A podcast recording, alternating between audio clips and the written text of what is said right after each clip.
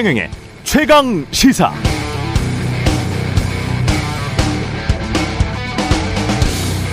네, 내년 한국 경제 성장률 2.2%는 웬만한 경제 규모 국가에서는 우리가 유일하다. 한국보다 성장률 높은 선진국 별로 없다는 추경호 경제부총리의 말이 대서특필되고 있습니다. 대부분의 언론사들이 추 부총리의 말을 받아 헤드라인으로 썼습니다. 추경호 내년 한국 경제 성장률 2.2% 우리보다 좋은 국가 별로 없어. 만약 이런 말을 전 정권 때 경제부총리가 했다면 언론사 헤드라인은 어땠을까요? 정부 잠재 성장률에도 못 미치는 성장률의 낙관 전망. 넉나간 부총리 2%대 초반 성장하며 우리보다 좋은 국가 별로 없다고? 부총리 2%대 경제 성장률 자화자찬의 민심 폭발. 이었을 것이라 거의 확신합니다. 왜냐? 문재인 정부 때 잠재 성장률 2%대로 추락했다고 정부의 경제 정책을 질타하는 기사는 수백 개 이상, 수백 개 이상 나왔었던 데다 실제 문재인 정부 끝나고 나니까 문화일보가 이런 기사를 냈었거든요. 문정부 5년 평균 경제 성장률 2.28% 역대 최하위. 아, 그런데 IMF의 올해 2023년 한국 경제 성장률 예측치가 1.4%고 내년 성장률 2.2%를 더해서 2로 나눠보면 1.8%가 됩니다. 문재인 정부의 5년 평균 경제 성장률이 2.28%로 역대 최하위였다면 윤석열 정부의 2년 평균 경제 성장률은 그보다 성장률이 20% 넘게 하락한 1.8%로 역대 최하위의 기록 경신이 되는 것이겠죠? 아, 그런데 이런 사실을 쓰는 언론사는 요즘은 거의 없습니다. 다들 윤석열 정부에게 공정하기 위해 최대한 노력하는 것 같습니다. 네, 안녕하십니까. 10월 17일 화요일 세상에 이익이 되는 방송 최경련의 최강의사 출발합니다. 저는 KBS 최경련 기자고요.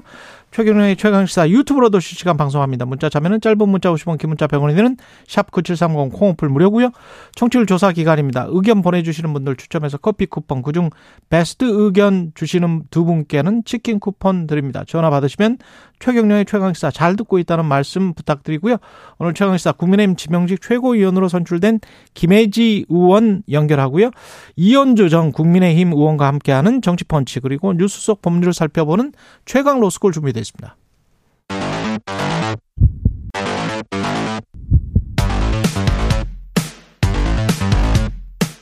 오늘 아침 가장 뜨거운 뉴스 뉴스 unboxing 자 뉴스 unboxing 시작하겠습니다. 민동기 기자 김민하 평론가 나와 있습니다. 안녕하십니까? 안녕하십니까? 예, 이스라엘이 주춤한 상황인 것 같습니다. 일단 조 바이든 미국 대통령이 이스라엘에 대해서 경고와 우려를 좀 같이 보냈습니다. 예. 극단주의자 제거는 반드시 필요하지만 이스라엘의 가자 지구 재점령은 큰 실수가 될 것이다. 그렇죠. 이렇게 얘기를 했습니다. 점령하기도 힘들다는 게 전문가들의 이야기입니다. 그렇습니다. 예. 미 CBS 방송 인터뷰에서 이같이 얘기를 했는데요. 일단 아무래도 이제 아, 하마스를 제거하는 것까지는 지지를 하겠는데 민간인 피해라든가 확전 우려가 큰 점령에는 반대한다는 일종의 가이드라인을 제시했다 이렇게 해석이 되고 있고요. 그렇죠. 또 하나는 이란과 헤즈볼라 등이 전쟁 개인 명분으로 삼을 수 있는 요소를 최대한 줄여서 확전을 또 억제하겠다 이런 의도도 같이 포함이 되어 있는 것 같습니다. 특히 이제 바이든 대통령 입장에서는 내년 재선을 해야 되잖아요. 그렇죠. 근데 우크라이나 전쟁에 더해서 중동 전쟁까지 불거지면 굉장히 부담이 커질 수밖에 없는 그런 상태이기 때문에 확전은 막겠다 이런 의도가 있는 것 같고요. 다만 그럼에도 불구하고 지금 가자 지구 같은 경우에는 민간인 피해가 너무 급증하고 있는 상황입니다. 예, 예. 언론 보도만 잠깐 인용을 하면요. 가자 지구 중부에 있는 한 병원에는 시신 안치소가 가득 차서 아. 일부 시신은 아이스크림 냉동 트럭에 옮겨서 보관을 하고 있다라고 하고요. 북부 가자시티에서 가장 큰 병원에는 시신을 보관할 곳이 없어가지고요. 100여 구의 시신을 장례 절차 없이 집단 또 매장을 하기도 했다라고 하거든요. 음. 특히 어제도 이제 최강 시사에서도 인터뷰를 했는데 가장 큰 피해자는 어린아이들입니다. 어린아이들, 여성들. 어린아이들과 예. 여성들의 너무 많이 지금 사망자가 발생을 하고 있기 그렇죠. 때문에 굉장히 우려가 큰 상황입니다. 참 큰일인데, 그러니까 조 바이든 대통령 이제 당근과 채찍을 쓰고 있는 것이죠. 그러니까 명분상으로는 이스라엘의 명분을 존중하고 동의를 하는데 하마스를 이제 뿌리 뽑자라고 하는 이스라엘의 입장에 동조를 하지만 실질적으로 이제 가자 지구에 진입을 했을 때는 피해가 너무 크다라는 거를 이제 지적을 하는 겁니다. 그러니까 여러 전문가들이 지적한 대로 하마스의 경우에는 가자 지구에서 일종의 자기들 입장에서 이제 요새화 해 놓은 거거든요. 지하 땅굴 같은 걸 다 파놓은 상황이고 거기서 일종의 게릴라전식으로 이제 진행을 했을 때 이스라엘군이 지상전으로 들어가도 민간인 피해는 커질 수밖에 없는 조건이 마련해 놓은 것이 과거에 이제 베트남전이나 이런 데 다 경험한 거잖아요. 그런 이제 주, 조건에서의 어떤 전투라는 거는. 그렇죠. 그리고 이제 그랬을 경우에 그런 전투가 장기화될 경우에 지금 말씀하신 대로 이란이라든가 레바논이라든가 이런 데 이제 세력들이 개, 입을 할 경우에는 이 중동 정세 걷잡을 수 없는 상황으로 되는 거고 그러면 그렇지 않아도 미국이 예를 들면 여기에 개입을 여러 경로를 통해서 할 수밖에 없는 조건이 될 텐데 그러지 않아도 미국 내 정치는 지금 엉망진창인 거 아니겠습니까?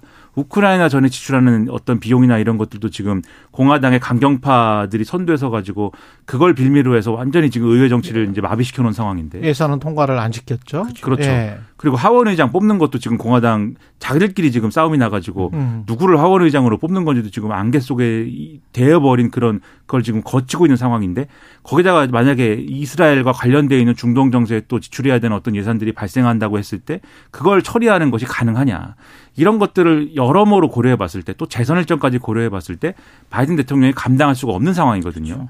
그러니까 이스라엘을 말리는 건데 그러니까 여러 가지를 고려해서 이 가자 지구에 들어가는 게 안 된다라고 하면 말린다고 하면은 그러면 이제 이스라엘이 가자 지구에 들어가지 않을 수도 있겠죠. 그런데 그러면 이스라엘 입장에서 가자 지구에 진입을 안 한다고 할 때 그러면 이 하마스를 뿌리 뽑겠다라고 하는 차원의 다른 군사 행동을 그러면 안 하게 되는 것이냐? 그것도 아니지 않습니까? 또 포격이라든가 공습이라든가 계속 할 것인데 결국 이걸 멈추게 하려면은 국제사회에 뭔가 이게 중단할 수 있는 어떤 중재라든가 이런 것을 작동을 해야 된다. 거기까지 가려면은 조금 더 이제 장애물들이 여러 가지 남은 거여서 여전히 이제 피해는 계속 이제 일어날 거여서 걱정이 좀 많이 됩니다. 하마스를 뿌리 뽑겠다라고 이야기를 했습니다만 실제로 미국 정가 지금 토마스 프리드만이 뉴욕타임즈에 써놓은 것도 그렇고 일 네타냐후 정부는 사실은 극우 정권이었잖아요. 그렇죠. 극우 정권의 연정이었는데 이쪽에서 국민들 감정 이용해서 물론 국민들 이스라엘 국민들 굉장히 화가 난 거는 사실이죠. 근데 이제 한 천여 명 사망을 했고 지금 저쪽은 팔레스타인은 한 4천여 명 정도 네. 사망을 한 것 같은데 이번에 한 번에 싸그리라는 국민 감정을 지금 더, 더, 더, 돋아서 그래서 전쟁을 밀고 나가려고 하는 것이고 그런데 거기에서 만약에 민간인 학살이 많이 나오게 되면 미국이나 서방 지정에서도 굉장히 지금 난처하게 되는 것이고 그 상황을 이용해서 중국과 러시아가 너희들도 똑같은 놈들이다 라는 식으로 이미지 싸움을 지금 하고 있는 거거든요. 그러면 나머지 이제 국가들이 있을 거 아닙니까? 이걸 바라보고 있는 그렇죠. 개발 도상 국가들 또는 저개발 국가들이 있을 텐데 그 국가들이 중국과 미국을 저울질하면서 같이 싸움을 하고 있을 텐데 자유민주 자본주의와 관련해서 그리고 정의라는 것과 관련해서 어떤 판단을 내릴지에 관해서 미국도 중국도 지금 이미지 싸움에 열중하고 있다. 이 상황에서 미국이 계속 그 전쟁을 뭐 해라. 우리가 도와줄게 적극적으로 절대 그럴 수 있는 상황이 아니고요. 중국이 잘못하면 평화의 중재자로 나서는 거를 미국은 굉장히 두려워하고 있는 상황이기 때문에 미국도 속마음은 바이든의 속마음은 이스라엘 그만해야 된다. 그렇죠. 예, 이게 굉장히 강한 그런 상황인 것 같습니다. 사실 예. 중국의 역할을 어느 정도 이용해 보는 것도 좋은 전략일 수도 있겠다는 생각이 근데 들더라고요. 미국 미국이나 서방 입장에서는 중국이 위구르 쪽도 탄압하고 인권 탄압이나 이런 것들이 많은데 네. 중국 입장에서 또 팔레스타인의 왕위 부장이 그런 이야기를 했거든요. 아 외교부장이 팔레스타인에게 이게 종이냐? 어? 이거 종이지 안 아닌 거 아니냐. 뭐 이런 식으로 이제 팔레스타인을 옹호하고 있는데 이스라엘과 중국이 또 사이가 안 좋냐고 하면 그전에는 좋았어요. 그렇죠. 근데 이제 그전에는 좋았기 때문에 이게 좀 굉장히 골치 아프게 지금 돼 버렸습니다. 미국은 네. 중국이 음. 중동 지역에서도 영향력을 확대하는 거라 아마 굉장히 우려를 할 겁니다. 그런데 지금 냉정하게 봤을 때 하마스를 움직일 수 있는 직접적인 어떤 그런 나라는 이란밖에 없다고 생각을 하거든요. 그렇죠. 근데 네. 이란하고 또 얘기가 통하는 건 중국입니다. 그렇죠. 그러니까 그런 역학 관계를 좀 어느 정도 이용할 필요도 있지 않나. 예. 음. 이제 그런 역학 관계로 들어가면 이제 길도 있지만 또 여러 가지 복잡한 게 다 걸리는 거예요. 그렇죠. 그러면 결국은 이제 주도권을 내주는 것 같고 그렇죠. 평화의 주도권을 미국이 중국에게 뺏기는 것 같고 그러니까 이제- 미국은 굉장히 좀 찜찜한 상황인 거죠 이게. 중국도 있지만 변수가 네. 그런 식으로 따지면 러시아도 있거든요. 사실. 그렇죠. 그래서 러시아도 지금 저 숟가락 얹었어요. 그렇죠. 그 지역에서는 중동 지역에서는 그래서 그런 거에 문제인 것인데 음. 그래서 이제 사실 하마스를 뿌리 뽑겠다라고 하는 이스라엘의 전략이랄까 뭐 이런 주장이 사실은 제가 볼 때는 국내 정치적인 겁니다. 사실은 그래서 하마스가 뿌리 뽑히지 않는 것이고 맞아요. 그렇죠. 네. 하마스가 전멸하고 지도부가 붕괴한다고 해서 다른 이 강경파들이 나오지 않으리라는 보장이 없는 거고 그 목표 자체가 달성이 안 되는 것이기 때문에 이건 일- 일정 정도 거의 이제 장기적인 관리할 수밖에 없는 그러한 방식이고 관리라는 거는 그래서 이해관계자들이 강대국들 포함해가지고 같이 관리할 수밖에 없는 거 그걸 위한 리더십이 필요한 거거든요. 그런 차원에서 해결법이 이제 나와야 되는 것인데 그런 점에서 지금 말씀하신 이제 그걸 뭐 다른 국가들 다른 강대국을 지렛대로 활용하는 거든 음. 아니면 그게 어떤 다른 종류의 어떤 뭐 어, 협의체가 구성되는 거든 중동 지역의 유관 국가들의 뭐 협의체가 됐든 간에 그걸 빨리 이제 만드는 것이 필요할 텐데 갈 길이 멀어 보여서 이제 아쉽다는 것이죠 지금 상황은. 그리고 국민의힘은 김기현 2기 체제 출범 합니다. 그러니까 예. 주요 당직의 수도권 이른바 그 4050들을 내세우긴 했습니다만 내년 4월 총선에서 공천 실무를 총괄할 핵심 요직인 사무총장 있지 않습니까? 사무총장에는 재선의 이만희 의원을 임명을 했거든요. 예. 친윤계 TK 출신이고요. 이반이 예, 이렇게 되면은 당대표, 원내대표, 사무총장이 모두 영남 지역 의원들로 채워지게 됩니다. 후보 수행 단장하지 않았어요? 맞습니다. 윤석열 후보. 예. 네, 후보 수행 단장을 지냈고 경찰 출신입니다. 경찰 출신이고. 네. 그리고 수석 대변인은 초선의 박정아 의원이, 선임 대변인은 원외 윤희석 현 대변인에 맡게 되고요. 당 싱크탱크인 여의도 연구원 원장은 수도권 재선인 김성원 의원이 이제 맡게 됩니다. 새 임명직 최고위원회는 잠시 뒤에 인터뷰를 하실 어, 초선 김예지 의원이 임명이 됐고요. 예. 어, 그리고 어제 뭐 화상의총에서 소속 의원 만장일치로 유이동 의원을 새 정책위 의장으로 추인을 했습니다. 그럼에도 불구하고 어, 좀 친윤 일색이다, 영남 일색이다 이런 비판은 계속 나오고 있는 그런 상황입니다. 어, 뭐 김혜지 의원을 제외하고는 당의 변화를 상징할 인물이 없는 것 아니냐, 뭐 이런 지적도 있고요. 특히 뭐 사무총장에 많은 언론들이 비판을 하고 있는데 이번에 여의도 연구원장으로 이제 임명된 김성원 의원 있지 않습니까? 예. 이 김성훈 의원 같은 경우에는 이제 다들 기억을 하실 텐데 지난해 8월에 서울 동작구 사당동 일대 수해복구 지원 현장에서 솔직히 비 좀 왔으면 좋겠다 사진 잘 나오게 음. 이 발언을 해서 당 중앙윤리위원회에서 6개월 당원권 정지 중징계를 받았거든요. 김성호 김성호. 그렇습니다. 예. 김성원 의원인데. 김성원. 근데 예. 여의도 연구원장에 임명이 됐단 말이죠. 음. 그러니까 여러 가지 이제 쇄신하고는 거리가 멀다라는 그런 비판이 나오고 있습니다. 그러니까 이게 뭐냐 싶은 거죠. 일단 뭐 좋은 거부터 말씀을 드리면은 예. 김예지 최고위원의 경우에는 어쨌든 이런 방향의 어떤 변화다라고 하면은 저는 뭐 좋은 변화라고 생각합니다. 그렇죠. 김예지 의원 같은 분이 지도부의 일원이 되는 것에 대해서는 좋은 변화라고 생각하고 대변인 뭐 윤희석 어, 현 대변인 그리고 박정아 의원 등이 뭐 대변인 계속 하는 거에 대해서는 저는 뭐 이분들은 합리적인 분들이라고 생각하는데 문제는 이 대변인들이 지금까지 낸 논평이나 이런 것들을 보시면 아시겠지만은 이분들이 자기 성향이 합리적이라고 해서 지금 합리적인 논평을 낼 수 없는 조건이에요. 왜냐하면은 이분들이 대변인 맡는다고 해서 자기 성향에 따라서 당의 어떤 색깔을 합리적으로 내는 그런 자리가 아니에요. 대변인이. 지금 중요한 거는 그러니까 여러 가지 쟁점들이 있지만 결국 김기현 대표가 지금 이기 김기현 체제라고 불리는 언론이 그렇게 이름을 붙인 그런 체제를 통해서 구현해야 되는 거는 선거에서 얼마나 중도적이고 합리적인 국민들의 신뢰를 다시 얻을 것이냐 이 부분에 대해서 어떻게 할 것이냐 그거에 대한 답을 이번 인사를 통해서 내놨어야 되는 거 아니겠습니까? 거기에 대해서 그러면 핵심은 뭐냐면 사무총장이랑 아까 말씀하신 이제 여의도 연구원장인 거잖아요. 결국 선거에 어떤 그렇죠. 전략에 임할 것이냐의 문제에 있어서는 사무총장의 공천을 아마 주도하게 될 것이고 여의도 연구원장이 그 전략적인 부분에 있어서 이제 어떤 기초적인 자료나 이런 것들을 제공할 것이기 때문에 여의도 연구원장은 이제 수해 복구 현장에 가가지고 비가 더 왔으면 좋겠다라고 얘기하는 사람이고 그다음에 이제 이만희 의원의 경우에는 이분이 이제 뭐 후보의 수행 단장을 지냈다 이런 점에서 이제 친윤계다 이 말씀하셨는데 이분이 뭐 친윤계다도 있고 그다음에 TK 출신이다도 있어요. 그래서 네. TK 출신이어 가지고 이 도로 영남당 아니냐 이 지적을 언론들이 많이 하는데 이분이 이 방향이 어느 쪽이냐도 봐야 돼요. 음. 과거에 이제 친박계 출신입니다, 이분이. 그래서 음. 많은 분들이 좀 기억이 안 나실 텐데 국정농단 청문회 이런 데서 맞아요. 했던 언행이나 이런 것들이 당시에 많이 화제가 되기도 했고 얼마 전에 이제 이태원 참사 이런 거 있지 않았습니까?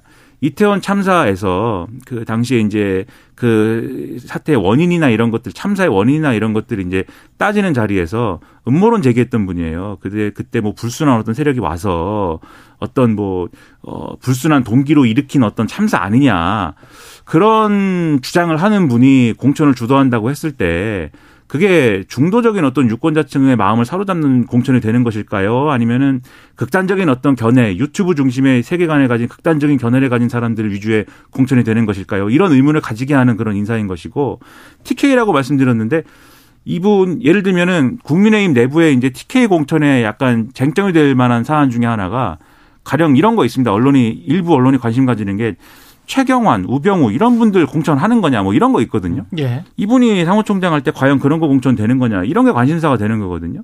그러면 과연 이제 그런 얘기들로 점철되는 그런 인사로 내년 총선 제대로 대비할 수 있을 거냐에 대해서는 상당한 의문이 제기가 되는 것이죠. 그리고 이런 색깔의 인사들로 인사를 했는데 애초에 강서구청장 선거 패배를 통해서 이 국민의힘이 교훈을 얻었어야 된다라고 하는 수평적인 어떤 당정 관계 성립이랄지 대통령에게 할 말하는 어떤 그러한 이제 어, 당정 관계 수립이랄지 그런 게 되는 거냐 이 인사로 그런 것도 잘 이제 이루어지지 않을 것 같다 이런 것이기 때문에 오늘 조선일보 사설에 제가 쭉 말씀드린 이러한 약점들을 거론을 하면서 이런 표현이 등장을 합니다.